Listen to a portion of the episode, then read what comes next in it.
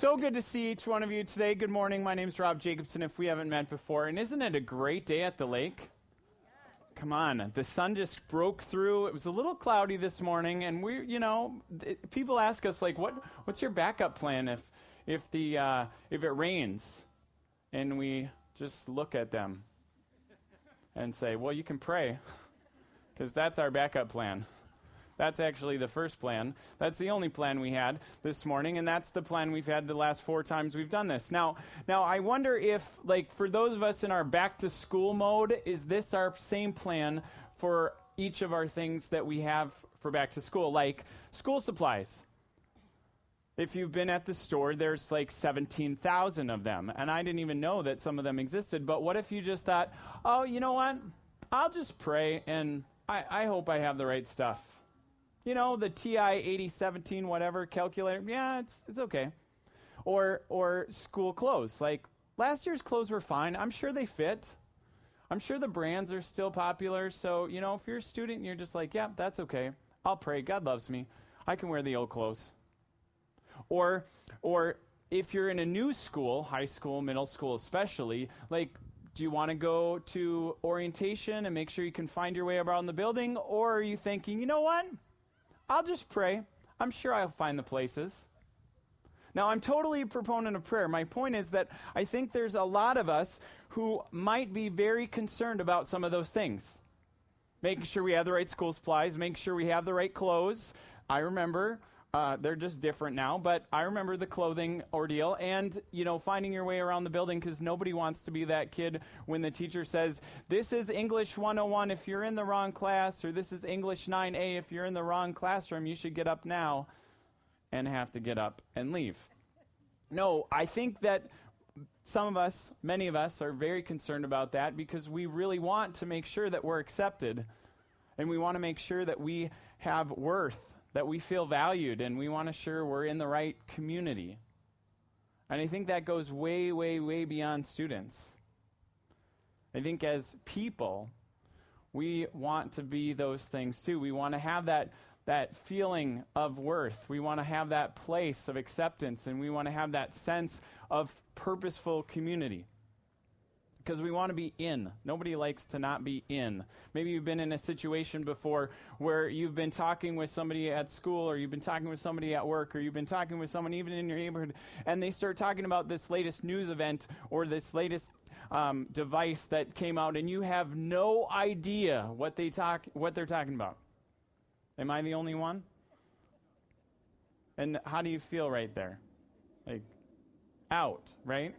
Excluded alone, misunderstood, out. Nobody likes to feel out. We like to be in. But not only do we like to be in, we like to be in the in crowd. There's this amazing thing that happens when, when we identify with a person or a cause or even a technology. And when we do, we start to find all the other people that that identify with that person or that event or that technology. And all of a sudden, we have this community. We come, become part of this crowd like, hey, you have that phone. I have that phone. You know, I stood in line for three days for that phone. Oh, yeah. So I stood in line for two days for that phone. Oh, where did you? And all of a sudden, Oh, I ran in the, the Susan Komen race. Oh, I ran in the Susan Komen. Oh, who do you know that? And all of a sudden, we have this common unity. It's this universal thing that we experience when we find this crowd because we want and need to be part of a community. But I think this kind of speaks to our situation as people, as humans in general. Like, I don't know of a culture or a structure or a society that that doesn't have a need to feel understood, accepted, and part of a group. It could be the most individualistic society. There would still be these universal things that we want to find acceptance and understanding. And we'll go to extreme lengths to find it, won't we? Whether it's making sure we have the right clothes, whether it's make sure we're in the right groups, or even most recently signing up for a dating site when we're already married. Like we'll go to extreme lengths to find acceptance. And I think that goes all the way back to the beginning of creation when there was this first man and first woman that the Bible calls Adam and Eve. And when they were exiled from this Garden of Eden, this place of perfection, ever since then, humanity's been searching for a place of acceptance and a feeling of worth and a sense of purposeful community. And here's the interesting thing we'll pursue anything and everything else to try and find that. And where we can actually find it is in Jesus and in his baptism. Now, that might be a jump for some of us, so let's just read for, from Mark here, and he gives us a sense of Jesus and a sense of his baptism. And let's just think for a few minutes on if that really does have relevance to these feelings of acceptance and worth and community that so many people in the world seem to have. Mark is a great book, Mark chapter 1. I love Mark. If you've never read any of the Gospels, read Mark because it's the shortest. He just gets right to the point. He doesn't mince words, but he wants to prove that Jesus is the true hope. In Mark 1, says the beginning of the good news about Jesus the Messiah, the Son of God, as is written in the prophet Isaiah. I will send my messenger ahead of you to prepare the way. He'll be a voice of one calling in the wilderness. Prepare the way for the Lord, make straight paths for him. And so John the Baptist appeared in the wilderness, preaching a baptism of repentance for the forgiveness of sins. Now, the whole Judean countryside and all the people of Jerusalem went out to him. Confessing their sins, they were baptized by him in the Jordan River. Now, John wore clothing of camel's hair with a leather belt around his weight, waist, and he ate locusts and wild honey. It's a, it's a new weight loss plan. No, I'm just kidding. And this was his message After me comes the one more powerful than I, the straps of whose sandals I am not worthy to stoop down and untie. See, I baptize with water, but he will baptize you with the Holy Spirit. And at that time, Jesus from Nazareth in Galilee was baptized by John in the Jordan. And just as Jesus was coming out of the water, he saw the heavens being torn open and the Spirit descending on him like a dove. And a voice came from heaven and said, You are my Son, whom I love. With you I am well pleased. And at once the Spirit sent him out into the wilderness, and he was in the wilderness for 40 days, being tempted by Satan. He was with the wild animals and the angels attended him. You pray with me? God, I thank you for your word, and I pray that you would speak to us and speak through it. And that you'd use these words and my thoughts on it to be your thoughts and your heart for what this might say to our need and our striving for, for worth and acceptance in community. Amen. Now, if you imagine yourself back in the Middle East, which I know is a stretch, but 2,000 years ago, imagine we're all the way back there, and we're looking and asking people how they can find a place of acceptance and worth and community what do you think some of the things we would say? Since everybody at that time believed in at least one God, if not many gods, there would probably be something to do with God.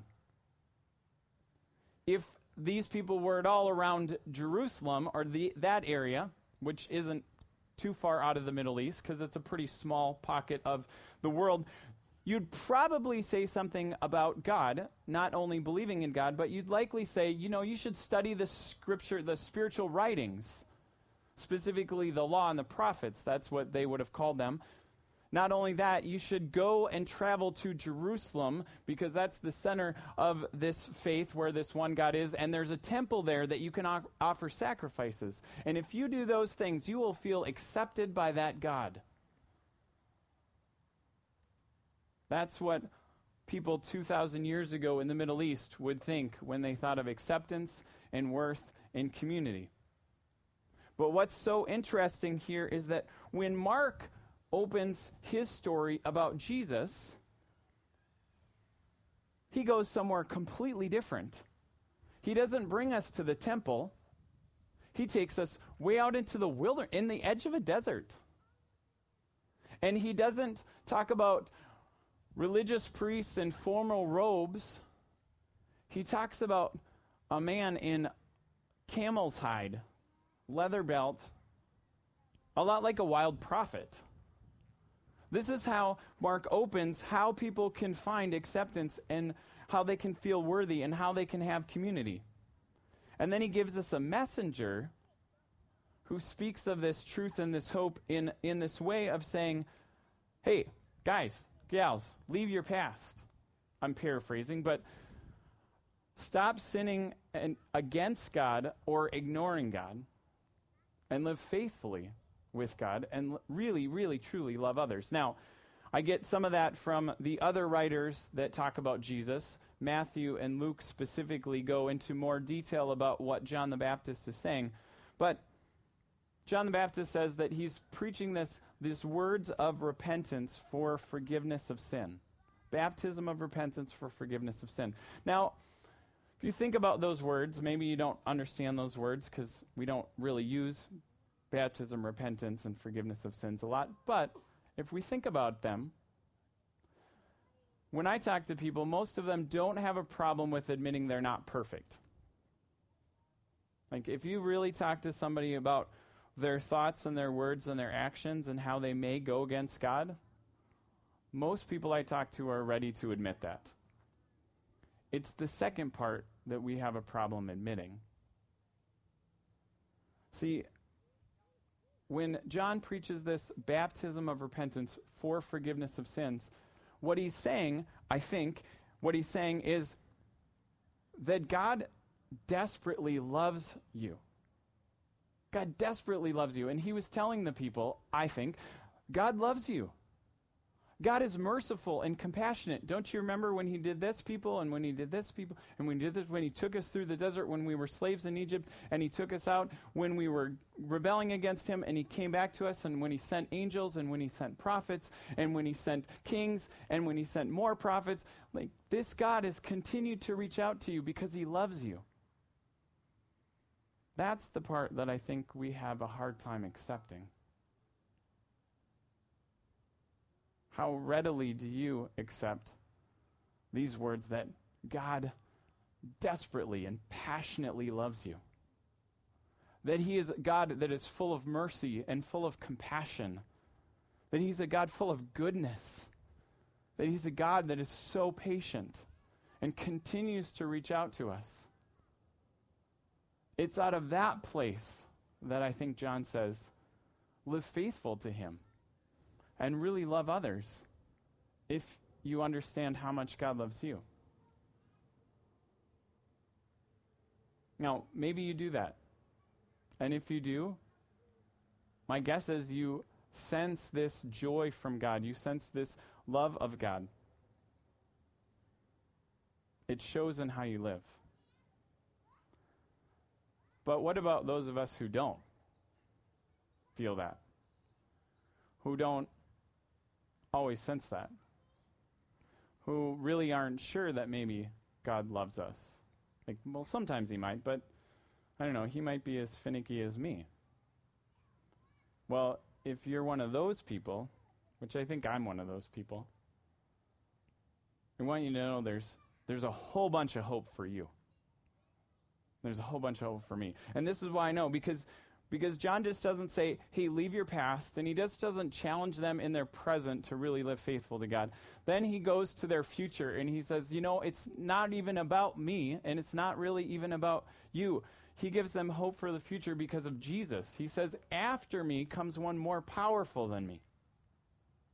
See, I baptize in this way with water, but, but this God this person, this Jesus, this Christ, actually is the word he uses, he will baptize with the Holy Spirit.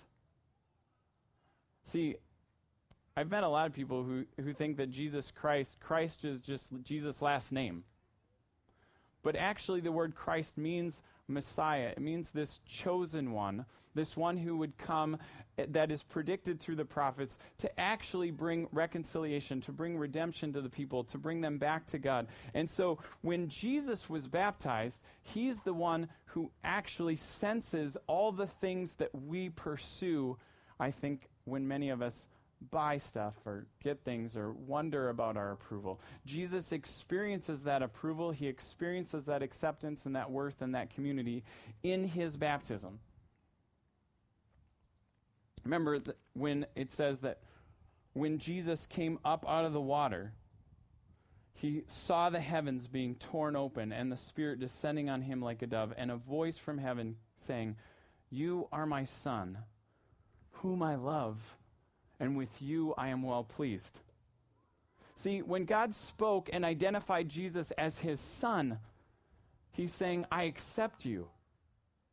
And when we decide to be baptized, we are baptized in the name of the Father first. We are baptized in the name of the Father because it's in Jesus where we find ourselves in God's family. Not because of what we have done, but because of what He has done, His claiming of us. And that's what, Jesus, that's what God was doing when he spoke from the heavens, saying, This is my son. It's that identification and that acceptance. But then God chose Jesus with his love. When he says, With whom I love, it is this placing of worth on Jesus. There are so many people who, who don't believe that they are loved because they're not worthy. But it's actually because God loves us that makes us worthy. That's what God was doing when he said, With whom I love. He is, he is giving Jesus, if he didn't have it, he's giving Jesus this assurance of his love. And when we're baptized, when we choose to be baptized, we're baptized in the name of Jesus, in the name of the Son.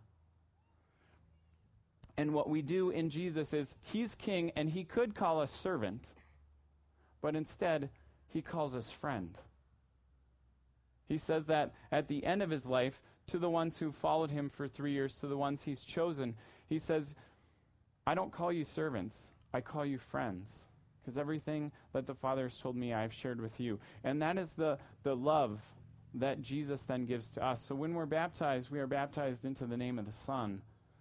And we get to identify with that love that makes us worthy. And then finally, God said he was pleased with Jesus, with whom I delight, is the words that, that he hears. And this delight is really in Jesus, but it's because of Jesus' purpose. It's because of what Jesus is going to do that God is so delighted with him. God knows that Jesus is going to bring this restoration. He's going to help, he's going to bring the people that have been far from God back to God because we can't do it on our own. These humans have tried and tried and tried, and the people that God has chosen and the people that He's loved have not been able to fulfill this covenant, this promise that God made with them. They just couldn't do it. But in Christ, God knows that that will happen. And it's through His perfect life and His atoning death and his resurrection that we see this come to completion. And so when God delights in him, it is through that, that purpose. And when we choose to be baptized, we are baptized into the name of the Spirit, the Holy Spirit, the same Spirit that descended on Jesus like a dove, the same Spirit that spoke those words of delight. It's the same Spirit that sent Jesus off into the wilderness, which seems peculiar, to overcome Satan to be in the wild, to do, to get right what we got wrong back in the wilderness. If we identify ourselves with God's people, if we think back to the time where the, the Israelites were in Egypt and then came out into the wilderness and abandoned God even after he'd rescued them. Jesus got right what we were getting wrong. That's why he sends us into, that's why he sends the Spirit sends Jesus into the wilderness, and the same Spirit sends us back into the world for a purpose to be agents of restoration, people who, like Jesus, bring people back to God. not by our power, but by his faithfulness. And, and Jesus calls John, the one who's saying these things and doing this baptism, Jesus calls him the greatest prophet ever. Kind of a great title. But then he says, those who become children or citizens of Jesus' kingdom, this new world order that Jesus is going to do, they're even greater than John. Ever think about that? Like, how could John be this greatest prophet, but yet any, any of us, any person who says yes to Jesus' kingdom will be greater than John? Because John, like the prophets before him, got to announce the good news of a new world through this chosen one, this, this servant, this, this savior that would save them. He agreed with the prophets, especially Isaiah, that that one would come that would be filled with peace and would bring peace, one that would guide the people, one that would heal broken lives, one that would baptize with the Spirit, one that would bring this new world order that would not quit until it became complete. It's in his name that, that John says will be the hope of the world, that Isaiah says will be the hope of the world, that the prophets say will be the hope of the world. And he got to do all that. So why would we be greater? I think it's because John, as this great prophet, just got to announce the good news. But he didn't actually get to experience it, he didn't get to live it out on earth. He was put in prison after this, and then he's beheaded later, and he never gets to live in this new world that Jesus brings. That's why I think we are greater than John. That's why I think Jesus says that because it's through this, not just understanding who Jesus is, but actually knowing him personally, that we experience the love that is shown in this baptism, the delight that's shown in this baptism, the acceptance that's shown in the baptism. And when we understand that we don't even have to do anything, we can't really do anything to earn it or get it, just like we couldn't do anything to make the sun come out, but all of a sudden it did that's what we have the opportunity to experience when we say yes to Jesus. So, let me ask you a question. Where are you at with giving your whole life over to the one true God who can make the heavens open and the sun shine down? Who can send miracle after miracle after miracle, who gives us his first and best and his one and only Son to do for us what we could not do for ourselves, who gave his life so that we could have life. Where are we at? Where are you at with giving your whole life to that God?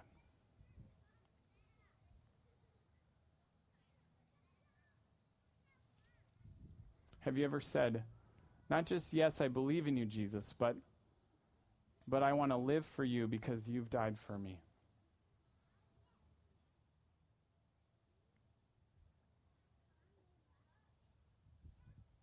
If you've never said yes to him, all you need to do is agree with this prayer of Jesus, I I never understood all that you are, but but I'm starting to. Not only that, I understand and believe that you lived and died for me, and now I want to live for you. So take over my life. You can sit in the driver's seat. I'll, I'll be the co pilot. Prayer just like that can, can absolutely start to change your life. But if you've said yes to Jesus before, maybe it was just now, maybe it was a week ago, maybe it was a year ago, maybe it was years and years ago. Have you experienced some of the things that we've talked about this morning? Have you experienced this unconditional acceptance?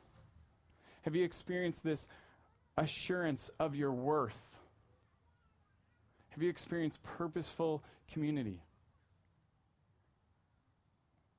Or have you stri- striven after? Have you run after? Have you pursued stuff?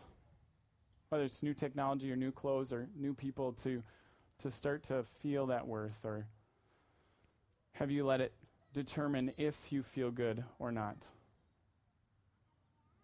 And if you have, then you're probably human. But what I would encourage you to think about is if you've never been baptized before, and, and maybe God is nudging you, that you can experience the same things that Jesus experienced in his baptism in your baptism. You can experience being baptized in the name of the Father and knowing that you are in God's family now and forever. You can experience being baptized in the name of the Son and knowing that this, this King does not call you servant, but calls you friend, and you are part of his family, loved ever so dearly. And you can experience being baptized in the name of the Spirit knowing this Spirit is going to fill you and send you out, much like the Spirit sent Jesus out, and you are part of a mission and a community called the church forever. It is the most glorious thing that you can experience. If you've never done it, I'm going to be right over by the food, and I invite you to come and talk to me. I'm not going to force you into it. I'm just going to ask you what God is doing in your life. You don't have to give a long speech, you don't even have to give a short speech. You do have to get a little wet.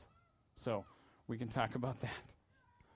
But I don't want you to leave thinking that you have to find acceptance by wearing the right things or saying the right things or doing the right things or even just attending church. You don't have to do any of that. You find that acceptance in Jesus and in Him alone. And that is something to celebrate. Would you pray with me?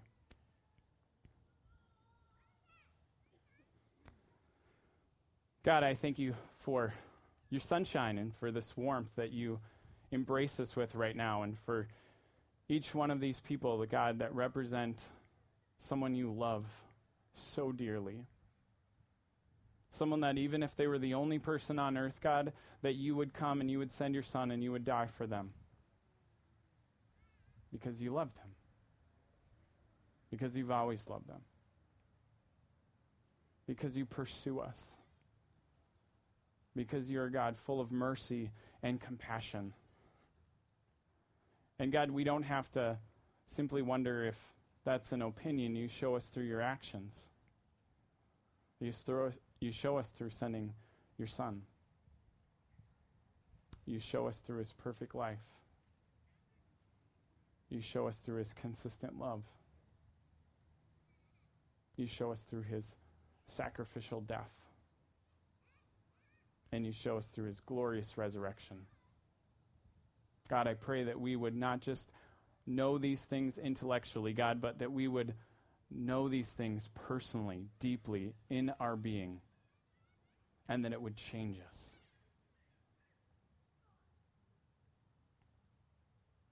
Wherever we're at, God, I pray that we would hear you now.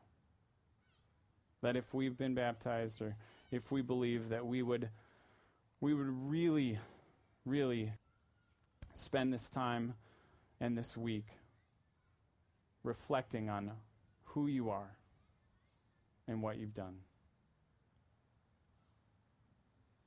Make us people who can celebrate in any moment, any time, any place, with any circumstances. In Jesus' name, amen.